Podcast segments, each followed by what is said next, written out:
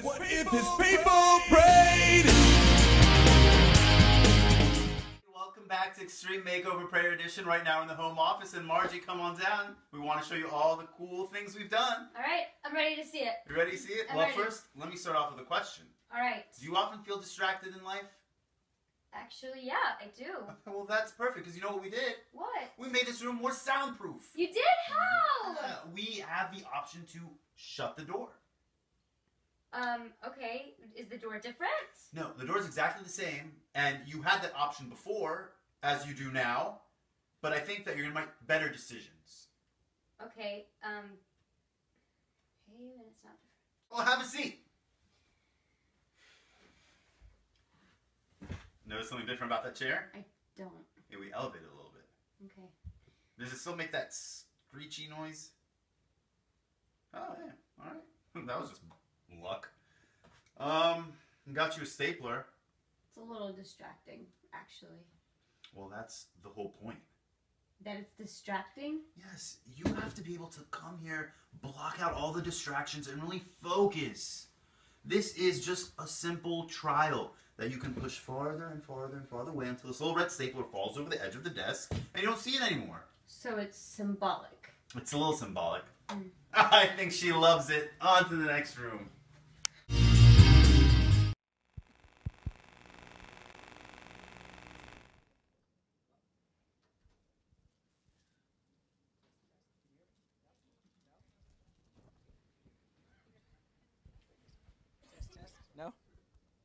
No? No? No? No. It's okay. I'll give that to you. Thank you. We'll go with this one. Can you hear me now? All right. Well, welcome to part five in our Extreme Makeover series. Here we are doing an Extreme Makeover Prayer Edition as we are trying to build for ourselves a house of prayer, a place where we could have a communion with God. And what we agreed from the very start of this series is prayer is not something that we do, it's not an event. As much as it is, it's a communion with God. And in the house of prayer, there are many, many rooms, and each room has kind of a different purpose. And just like in a regular house, you have different rooms for different purposes, and they're built differently based on the purpose. A room for eating will have certain criteria. A room for sleeping has different criteria. Same thing in our house of prayer. And what we're doing is we're looking at seven different rooms in this house of prayer. And so far, we have gone through the family room of prayer, which is simple prayer. We've gone through the kitchen of prayer, which is a structured prayer. Last week we talked about the washroom or the bathroom of prayer, which is the repentance prayer. And today, as you see in part five, we're talking about praying through scripture. Before I jump in, let me tell you a story. Once upon a time, there was a preacher man who lived down in the South. And this preacher man who lived down in the South had been working a lot of hours and, and putting in a lot of time. And finally, he decided this one Sunday, I'm skipping church. And he decided he don't want to go to church this Sunday. He's going to call in someone else to f- cover for him or whatever it is. He made arrangements. He's skipping church this Sunday. Down the south, he wanted to relax, so this is what he does is he goes hunting. So he decided he's going to go out bear hunting on a Sunday morning while he's skipping church. He gets out there and he's hunting for bears. He sees a bear all the way back there. And you know when you see a bear, you got to be all real quiet. So he sees the bear and he's got his gun and he's inching closer and he's getting ready to fire. Just before he's about to fire, he steps into a ditch and trips and he falls and breaks his leg, breaks both his legs. And not just that, that he's lying there with his legs broken on the ground, but the gun flew out of his hand all the way over there and he can't get it. And when it landed, it fired a shot. And then the bear heard him and saw him.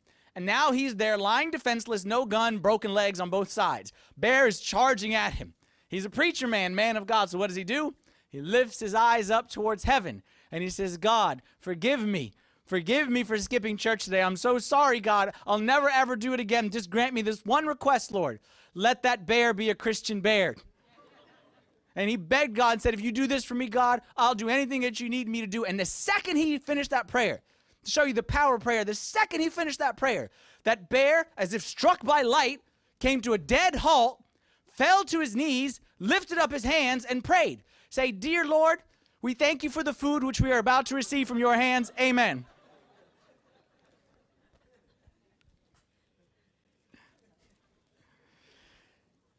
We're talking today about praying through Scripture, and you cannot get very far in a series about prayer without talking about the relationship between prayer and Scripture or the Word of God. There's a verse in Numbers chapter 7, verse 89, which shows you that prayer and Scripture, or prayer and the Word of God, are two sides to the same coin. And if you're doing one of them right, you have to be doing the other one as well. You cannot be doing one without the other when you're doing them properly. This is a time in Numbers chapter 7 where Moses was going in to pray. We don't know what he was praying about, praying for himself, praying for his people. He was coming to bring his request to God, coming to speak to God, and the Bible says.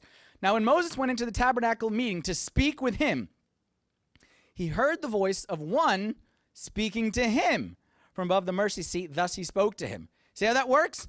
He came in to speak to him, and then once he got in there, he heard the voice of one speaking to him. You can't separate prayer, speaking to God, from Bible, God speaking to me when they're done in the proper way. Last week, if you remember, when we talked about praying, so with every kind of prayer, like I said, it's like a room in the house. And last week, remember, was the bathroom, the washroom, because we said that when we come into the house of prayer, or we come into our house, you're outside. The other day, I was out there and I was raking the leaves. All right, and I'm out there and I got leaves in my, my hair and leaves in my nose and leaves in my ear and leaves all over the place and I'm covered with leaves. First thing I do when I come inside, I don't go give my wife a hug. I don't go and hang out with the kids on the couch. What the first thing I do is I wash up. Got to, or else I get leaves all over the stuff. First thing we do when we enter, we talked about last week, when we enter prayer, we enter with a repentant spirit.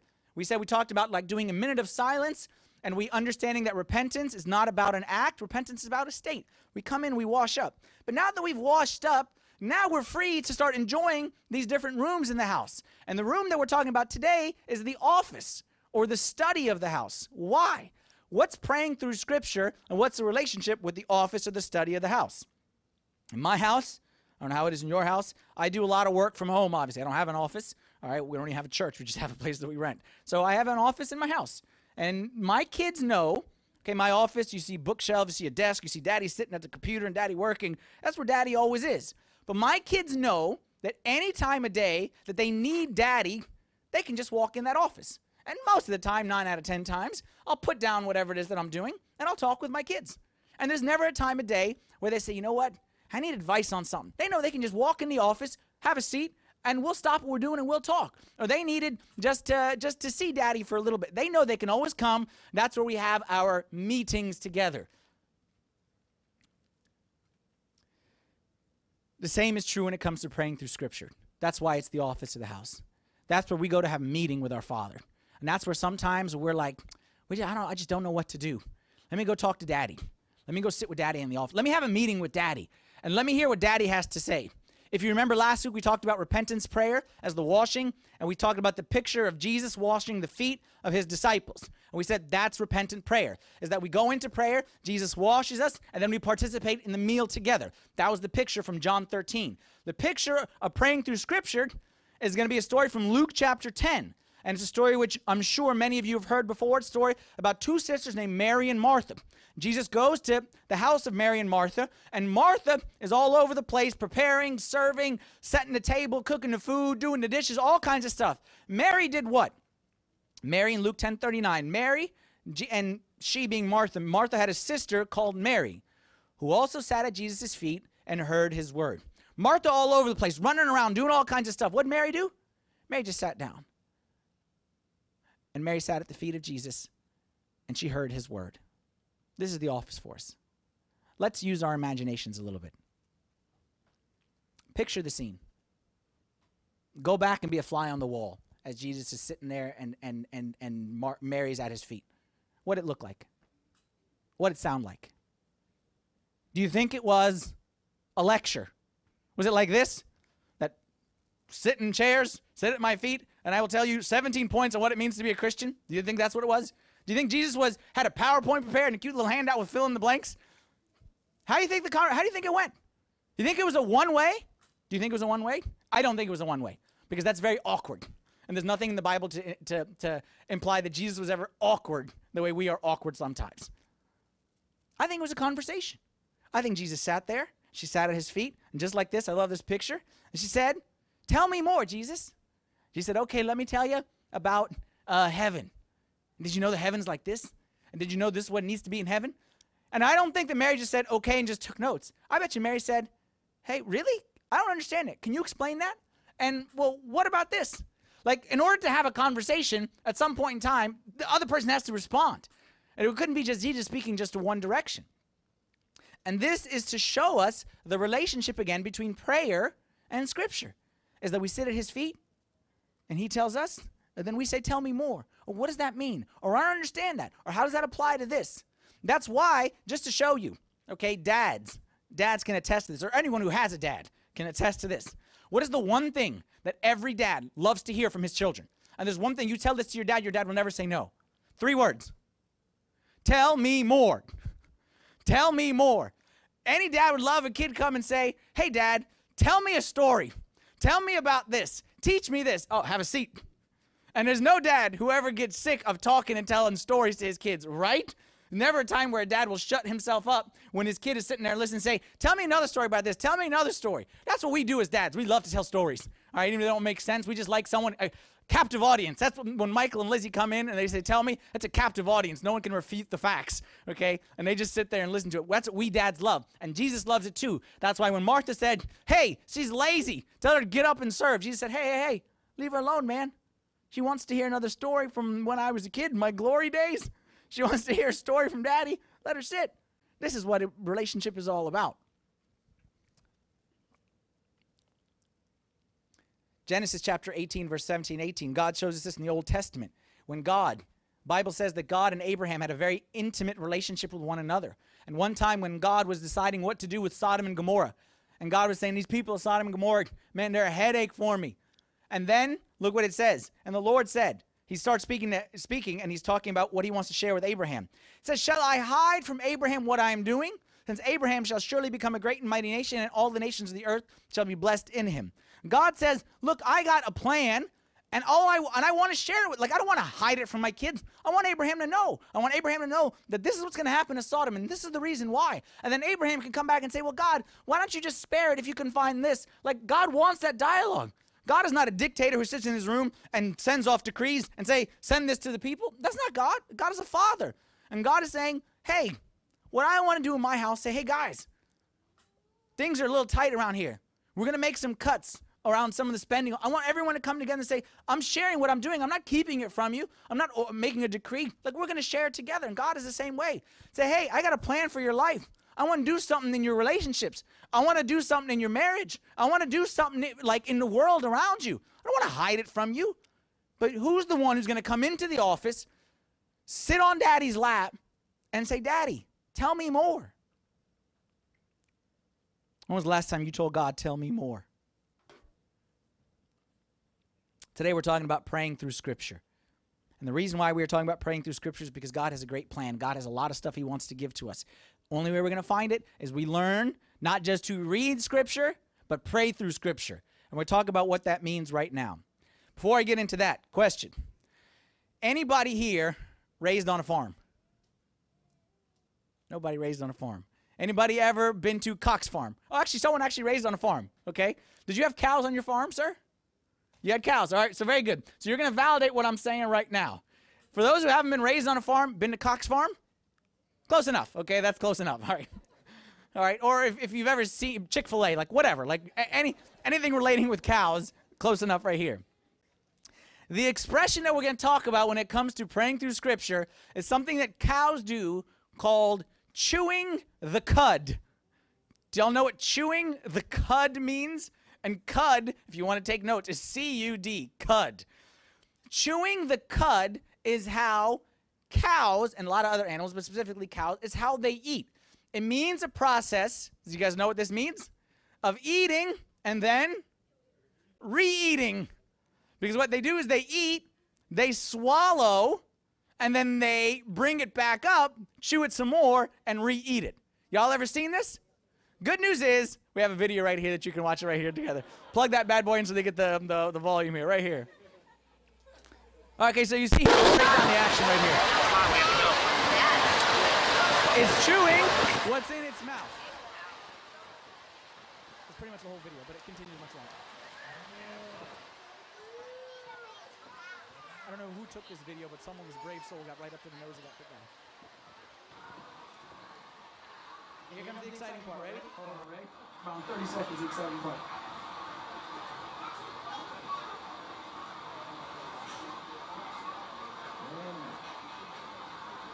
Okay, here, it's done. It's swallowed. There we go. What is it chewing again? It didn't add anything new in its mouth. It's just, I'd say we're done with this video, right? We're about done with this. Okay, let's move on. Okay. Chewing the cud is the same thing as meditating on the Word of God. Chewing the cud, as disgusting as that was, why and why the cow does that? It puts something in its mouth and then it chews and chews and chews and gets the nutrients out. And then it wants to put it in its stomach, but then it realizes there's actually more nutrients in there that I didn't get. So what do I do? I bring it back up. I chew, chew, chew some more and get the nutrients. And then you know what? There's some more, so it brings it back up. And it's this process. The, the, the normal word for that is regurgitation. All right, regurgitate. You know when it comes back and then you chew, okay, and you go back. What in the world does this have to do with prayer in the Bible? Praying through Scripture is, write this down in your notes, meditating on God's Word and responding through prayer. Meditating on God's Word and responding in prayer. Meditating on God's Word, meaning taking the Word of God, putting it in my mouth. Chew, chew, chew, chew, chew. Swallow, but then say, hey, wait a minute. Let's bring that guy back up and let's discuss that one again and then chew on it some more, chew, chew, chew, and swallow, and then let's bring it back up and chew some more. Believe it or not, the Greek word for meditate actually has the same root word that we get regurgitate from. Same root at the bottom of it. Because meditate literally means to regurgitate something and to ponder it and think deeply on it and think more and think more and think more. Now, I say meditating on scripture and little bells and whistles go off in your head. I'm not good at that. I don't know how to do that. I ain't no monk. I ain't no nun. I ain't no weirdo. I don't sit there and meditate. I don't take yoga. Like, I don't know how to meditate. I never, like, uh, I, I never been to a monastery. And I don't know how to meditate. It's not a skill that I'm good at. Don't over spiritualize meditation. Don't over spiritualize. And don't let anyone else over spiritualize it for you. Don't let anyone use big words to tell you that it's something exotic and something very, very um, weird or something like that. You know another word for meditate? I'll prove to you that you're very good at meditating. You know who's the best person at meditating? If you know how to worry. Do you know how to worry? Oh, yeah, someone said, oh, yeah. Oh, yeah, we know how to worry. You know how to worry. And you're so good at worrying that you worry when you have nothing to worry about. You know how to worry. What is worry? Is meditation. That's all it is. Worry is this is bad. This is going to happen. What if this happens? Oh my goodness, can this can't happen? And how is it going to happen? Meditation is the same thing, just with a different subject. If you know how to worry, you know how to meditate. It just means think about something over and over and over and over. But instead of thinking about how these disasters are going to happen, or how these bad stuff is going to happen, or how this good stuff is never going to happen, that's worry. Change the subject and let the subject be the Word of God and worry about the Word of God. Jesus said, I need to carry my cross. What does that mean? How do I carry my cross? And I wonder how I'm supposed to carry, and how do other people carry their cross? And do you know how to carry your cross? Worry about the Word of God. Jesus said the kingdom of heaven is only for like those who are converted like children. What does that mean to become like little children? How, do I, how would my life look like a little child? And what happens if I'm a little child at work? And what happens? That's meditation. Meditation just means chewing and chewing and chewing and chewing and getting the maximum value. Remember when our parents taught us that we have to chew slowly? Okay, I'm bad at this one. I just kind of just kind of open the hatch and down the hatch it goes. When you do that, you're missing apparently nutrients, okay, of some sorts when you just swallow it. But chewing it allows you to get the maximum value out of every bite. We need to be the same. Some of us, some of us are very good at reading scripture. And some of us are very good. We can recite it and we can talk about it and we can point to the passage and we can highlight and we can do all that stuff. But just because we are inhaling scripture doesn't mean that we are chewing it and getting the maximum value and like the cow turning the stuff into nice sweet milk that comes out the other end. Whatever end, okay? One of the ends, okay? One location. we'll have the, the the man who grew up on the farm. Okay. What is praying through scripture? It is meditating on the word of God and responding through prayer. Chewing, responding. Chewing, responding. Now, what's the goal or the purpose? I said the milk example. What's the goal when it comes to praying through scripture? The goal is this the goal is to receive my daily bread. The goal is to receive my daily bread. Every time you pray in the Lord's Prayer, you say, Give us this day our daily bread. The purpose of praying through scripture is to receive our daily bread. Look, I'll tell you something. I don't know a lot of things in life, but there's some things that I know very, very, very well. And this I know for certain is that God gives to each one the grace that they need to get through whatever it is they're going through today. What I mean by that is, is that sometimes you'll be in a situation, it's exactly like go back to the Old Testament when God gave the manna from heaven. The people of Israel said, God, we have nothing to eat. So God said, okay, today I'm going to bring you manna, and it's going to rain down from heaven. You're going to wake up, you're going to go get it, and you're going to eat it. But then the next day, you're going to be hungry. So you need to go out and get it again. Every day, I will prepare a daily portion for you. I will not go Costco on you and give you a week's worth in a time. God doesn't do that. And some people try to go Costco and steal extra manna and store it up for tomorrow because they were lazy. They didn't want to get up the next day and go fight for more manna or go out and, and gather the manna. What happened the next day? This was all spoiled. The only way to be fed today is to go eat today. This works in life, right? Like I can't say today I'm gonna eat a huge meal and then not eat again until Thursday. Doesn't work that way. You can't eat four days worth in advance. Every day you go and you eat. And every day, I promise you, God, He's God. God sits at 6 a.m. and knows where you're to be at 8 a.m., at 10 a.m., at noon, at 1. God knows where you're to be by midnight that night. And God has your lunchbox ready for you. So I know you're going to have a rough day today. Today, you don't know it, but you're going to need some extra wisdom today. So I packed it for you. You don't realize it, but your patience Woo, your patience is going to be tried today. So I packed some extra patience for you. A little love note says, I love you. A little heart smiley face. But what do we do? We leave it sitting on the kitchen counter. And then we get to our day and we say, Oh, where's God? Where's God? How come God didn't pack a lunch today? How come God just leaves me here struggling? I need wisdom. I need patience. I need love. I need strength. Yeah, it was in your lunchbox that's sitting on the counter that you ignore today.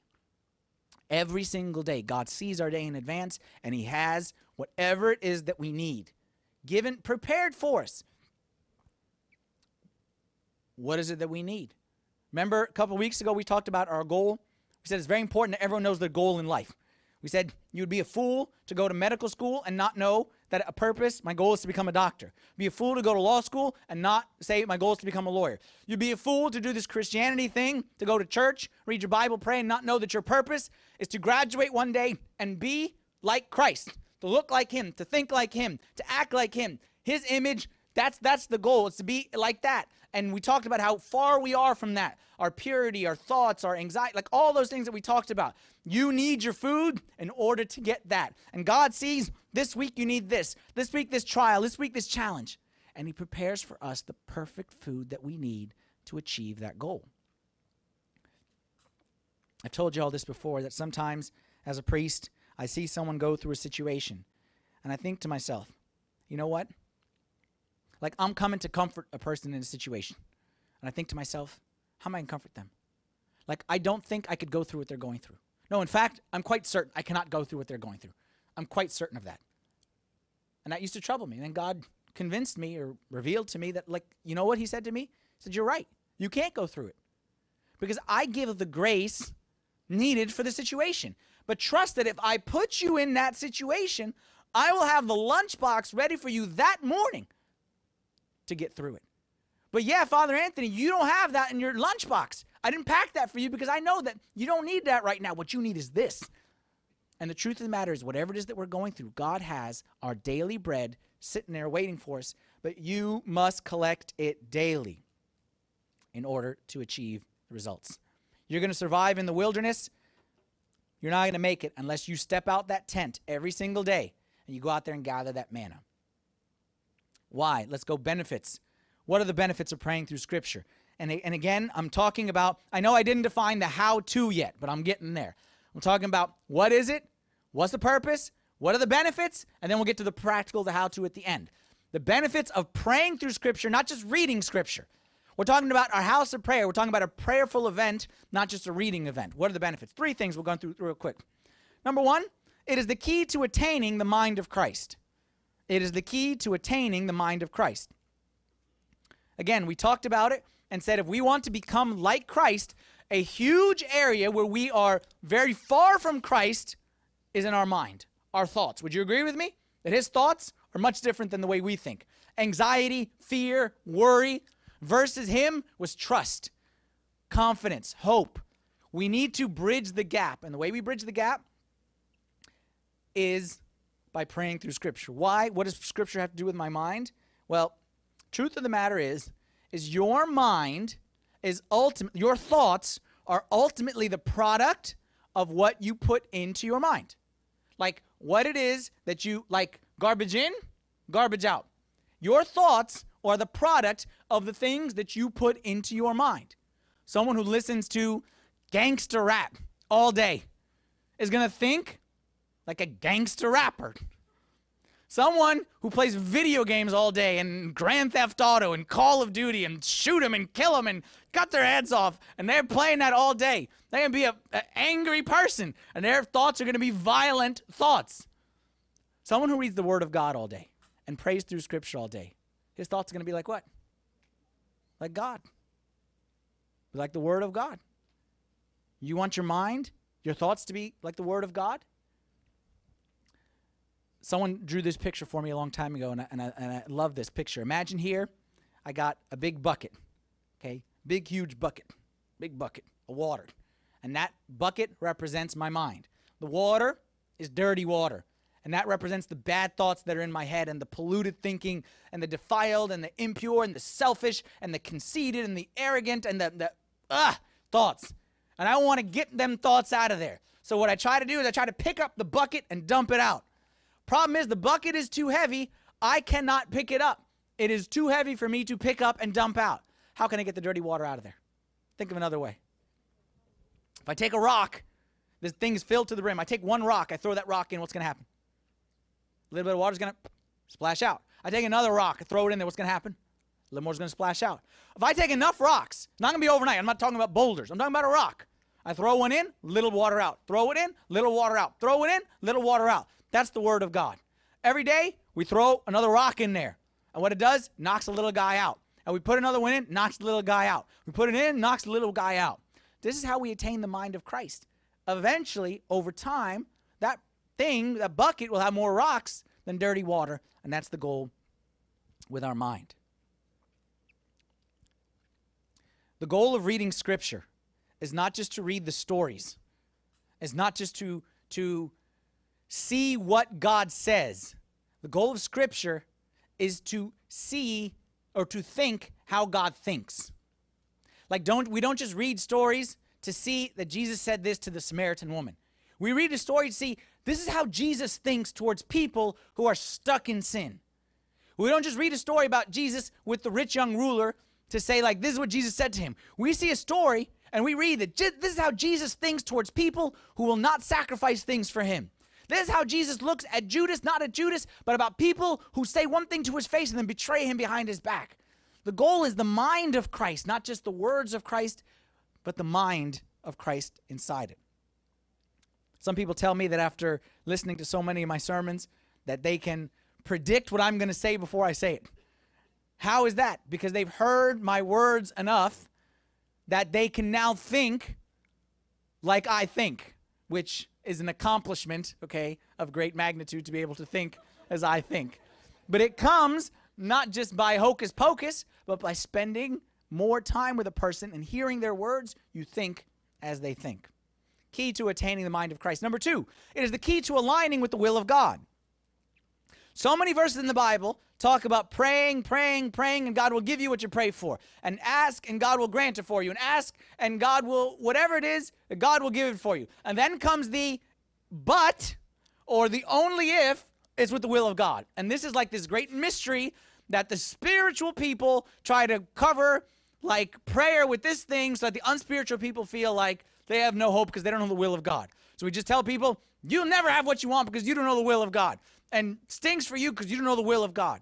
Look, the will of God is not a great mystery. The will of God is given to us in Scripture. John 15, 7. You want your prayers answered? If you abide in me and my words abide in you, you will ask what you desire and it shall be done for you.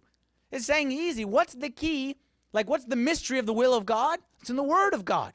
When you take the Word of God and you implant it deep inside you, what does it do? Like I said, it changes your way of thinking.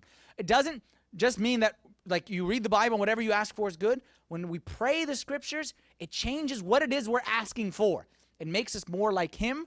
And now, when we stand up and pray, we desire the things that He desires, not just what we desire. My fear is that many of us, when it comes to prayer, are fighting against God. It's God is over there, and I want this. God, give me this. Never going to work. Praying through Scripture will allow me to come over to this side and align myself with the will of God. And then together, God says, okay, what do you think is best? And I say, I think that. God says, yeah, that's what's best. Too many of us are standing on this side trying to steal stuff from God in prayer. And ne- you're never going to be successful trying to steal stuff out of God's hand. Number three, it is the key to achieving success. Now, that's a big statement. Come on, come on, Father Anthony, really? Like I read the Bible, I pray through Scripture, and I'll be successful in life? Hey, it's not my words. It's the words. The only time in the Bible where there's a promise given to be successful in life, it is tied to meditating on the Word of God. Joshua 1 8 says, The book of law, this book of law, shall not depart from your mouth, but you shall meditate in it day and night. What's meditate mean? Yeah, worry, chew on, regurgitate. It shall be in your mouth. It shall be in your mind. You'll chew it, you'll pass it to your mind, and you'll put it back in your mouth. Then it'll go down to your heart, and you'll bring it back up. You will meditate on it day and night, that you may observe to do according to all that is written in it. For then you will make your way prosperous, then you will have good success. There you go, ladies and gentlemen, the key to success in life. Tell all them business people to their seminars and their their their ten thousand dollar um, uh, events and their books and their whatever. Here's the key to success: you meditate on the Word of God, you do what's in it, and you will have success. So I'm gonna have a promotion. So I'm going to be a CEO. So I'm gonna be a whatever. No, because like we said, it's the mind of Christ. What happened is God changes your view on what success is when you pray through Scripture. Let's review. We're talking about praying through Scripture. Give me a definition. What is praying through Scripture? Let's be interactive. Praying through Scripture. Give me a definition. What is it? It is what? It is what? What is praying through Scripture? Give me a definition. It is meditating on the Word of God and responding through prayer. Again, it is meditating on the Word of God and responding in prayer. And what's the purpose of meditating on the Word of God and responding to prayer? What's the purpose? What's the goal? The goal is to receive my daily bread because God knows what I need today. And if I go out without it, I'm going to be hungry today and I got no one to blame except myself. And then the benefits of it key to attaining the mind of Christ, aligning with God's will, achieving success. But now the million dollar question How do I do it? What does it mean to pray through Scripture? How does it work? What's the difference between reading Scripture and praying through Scripture? I'll tell you a story, true story, about a gentleman, which will change his name. Let's say his name is John. John was a good kid, or young man. Okay, he was a good young man. And John had decided to become a seminarian. And he wanted to study in a seminary in order to pursue priesthood. And he decided to study and, you know, to, to pursue that, that path in life. And he was spiritual, okay, but he was very academic in his relationship with God. It's very intellectual based. One day, he decides he needs to address this and he goes to a monastery and he wants to go for like a personal revival to revive his relationship with God. And he goes to this monastery. And once you go to the monastery, they assigned him, okay, because they knew who he was, they assigned him like a monk who would be like his spiritual guide, you know, for his two weeks there or whatever time he was going to spend there. First thing he does is he meets this monk, and automatically, once he meets him, he's disappointed just from the looks because he was expecting like an older monk. He got a younger one. And he was wearing the thing that he noticed he's wearing like sneakers. All right, the monk was wearing, and he wanted like, you know, like you wanted like an old one, you know, like with a limp, okay, preferably, like walk slow. Like, that's what he was looking for, and he ended up with his young guy. So he's like, oh, great, I got the young, the jogging monk or whatever it may be. You know what I mean? Anyway, he starts his relationship with this guy. They kind of go back and forth, and then the monk says, okay, your assignment for your first day and he's ready for like you know like a strenuous exercise of prayers and, and readings and, and exercises and all this stuff. He says you have one assignment. Your assignment is to meditate on the story of the annunciation in luke chapter 1 that's it. Luke chapter 1 story of the annunciation is to meditate on it and come back to me the next day.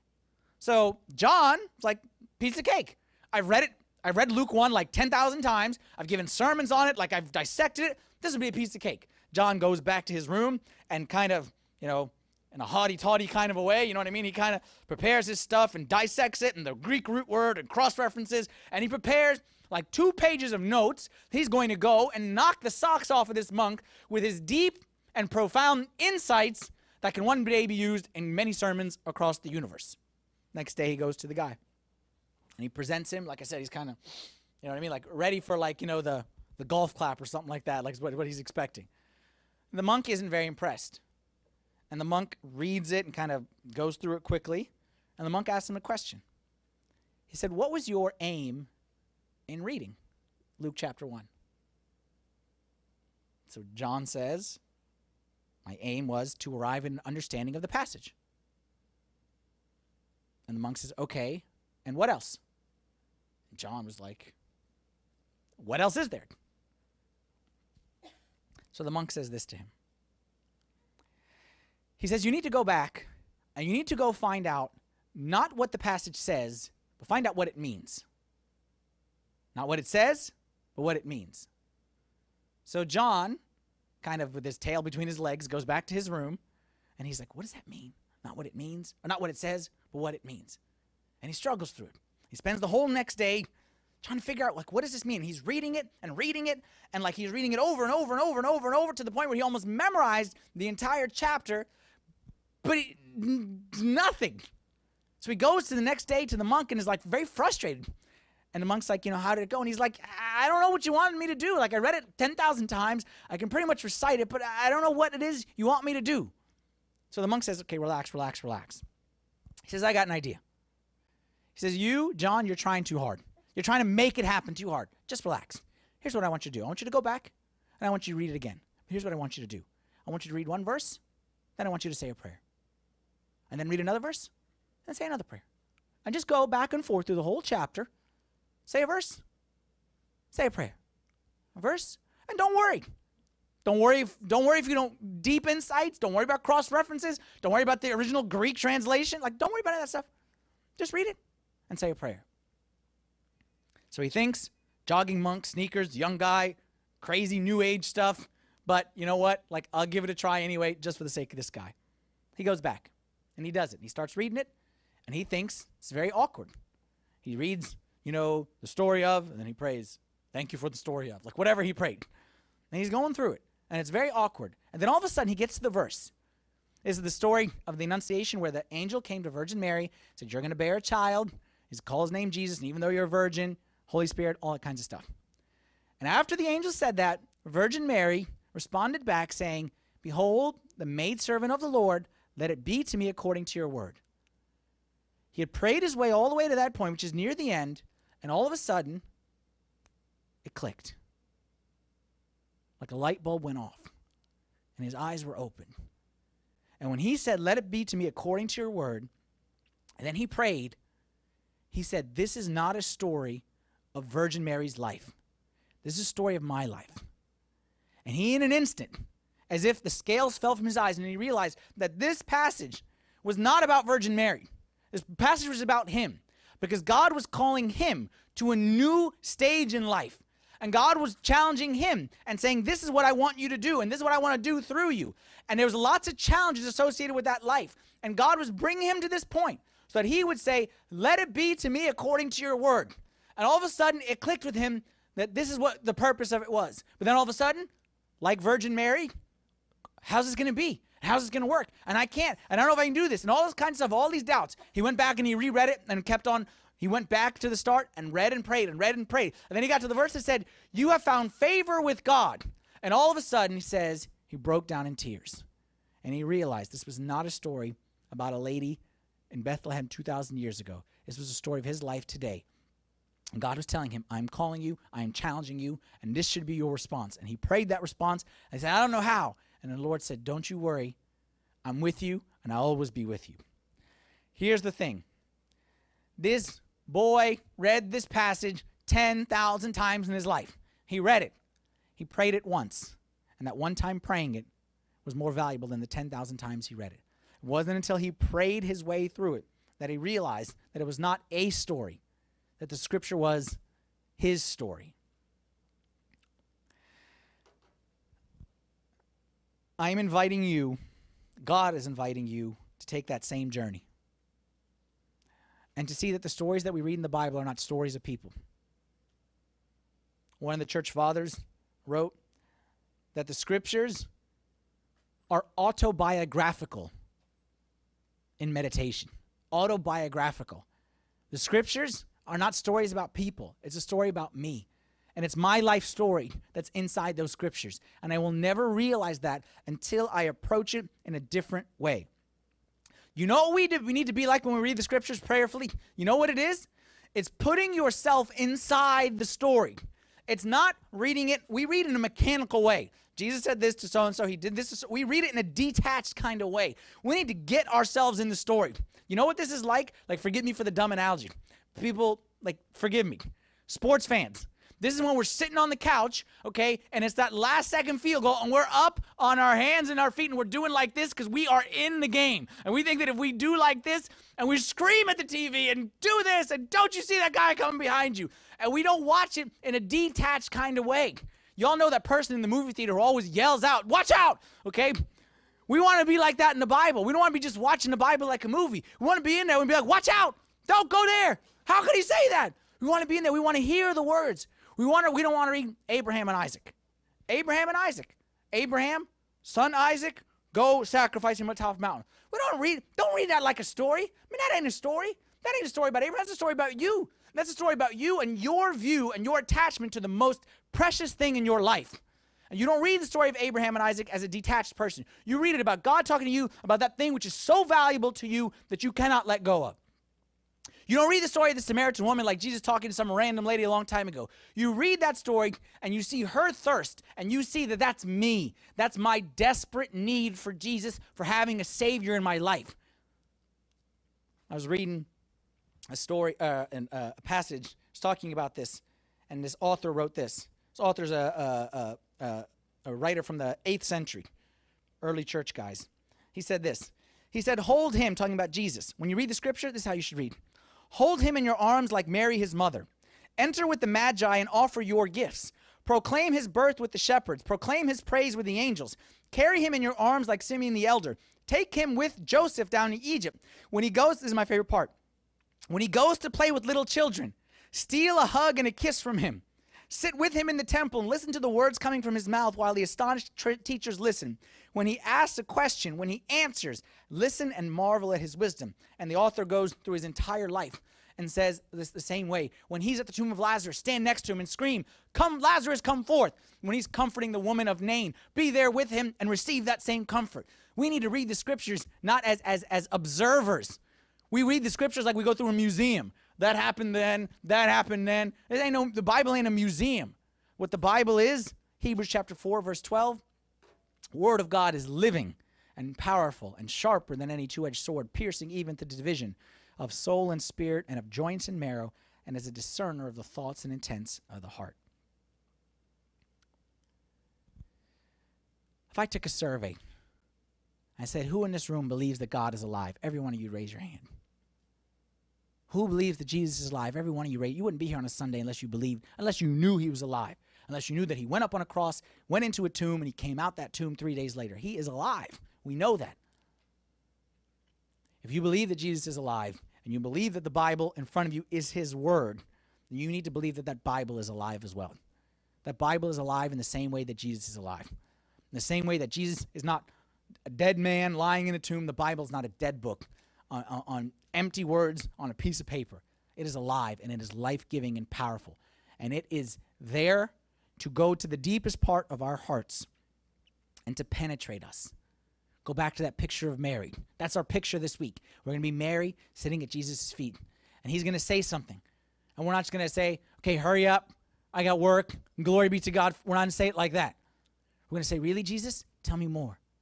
And God's going to say, okay, I'll tell you more. We'll say, can you explain that one again? And can you explain to me how that applies to? And can you show me where? And we're going to go through the Bible that way. We're going to be Mary and we're going to go back and forth with him.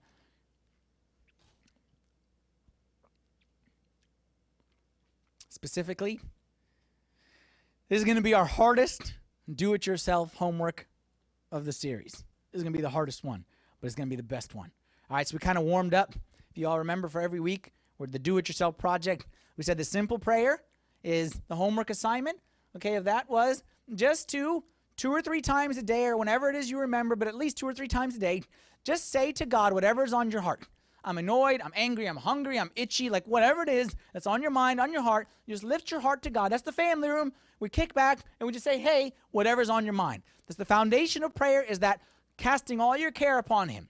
And then we moved to the structured prayer, and we talked about the book of hours, the Agpeya, and adding certain structured hours to our prayer. Hopefully, a little bit in the morning, hopefully, a little bit in the evening, ultra the overachievers throw in that, that noonday one. Like we wanted to add structured times even if it's just a couple minutes structured here structured here. That's how we are transformed little by little.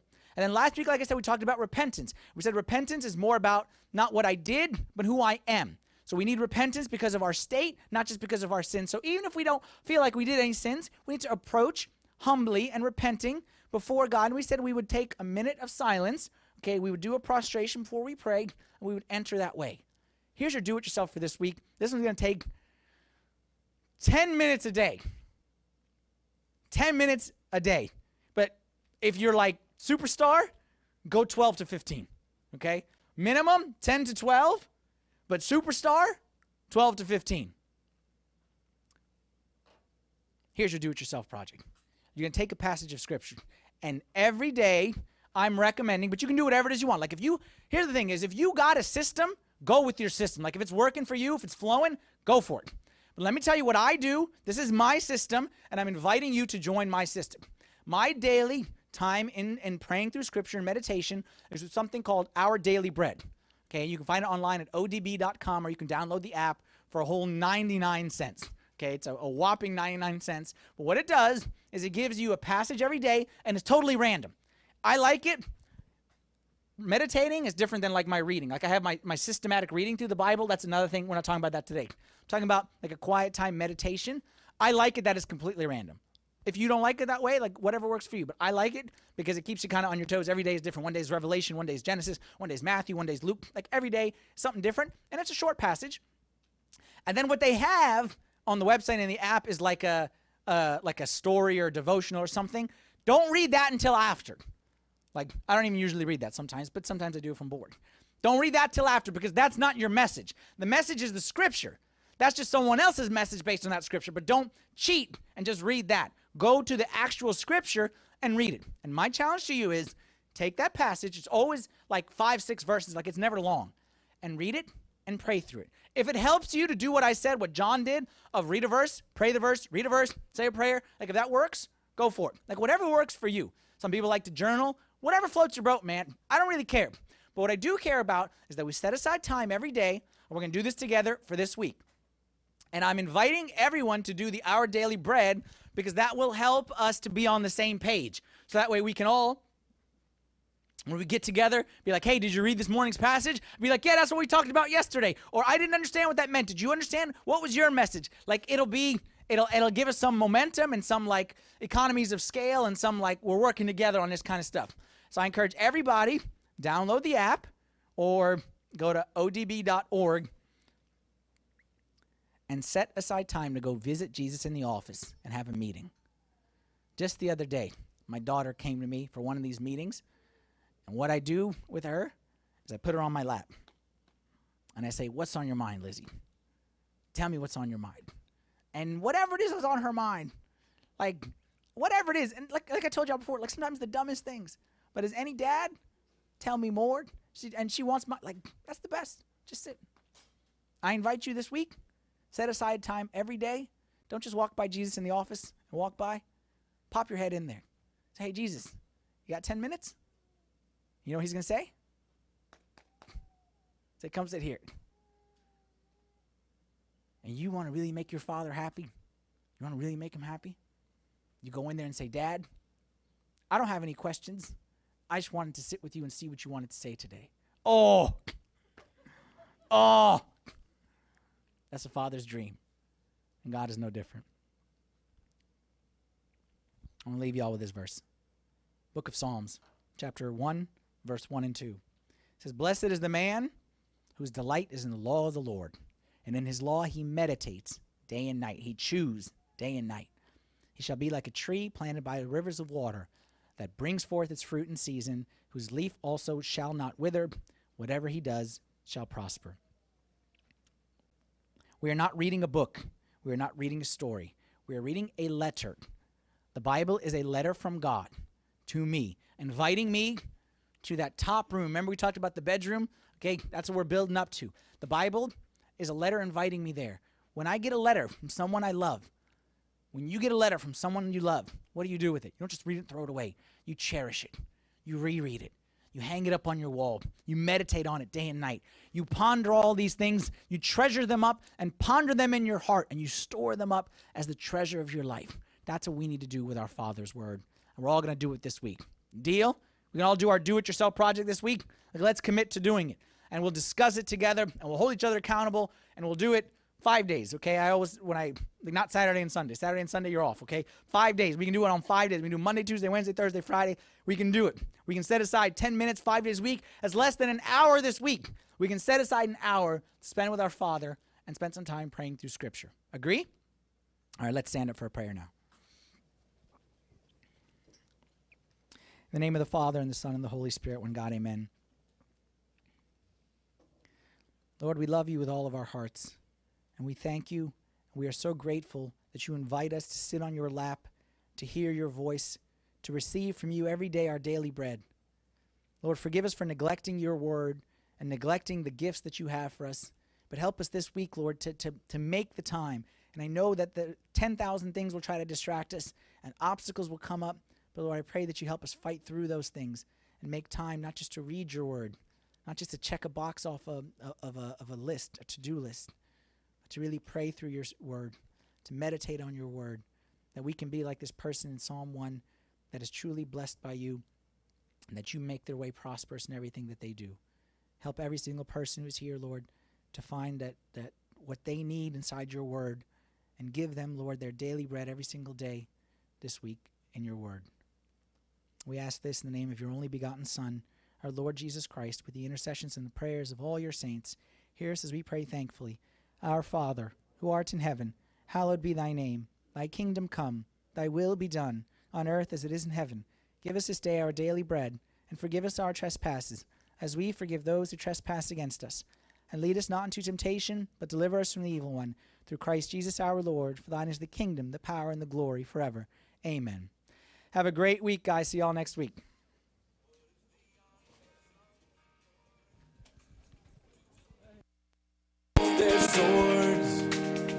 vowed to set the captive free.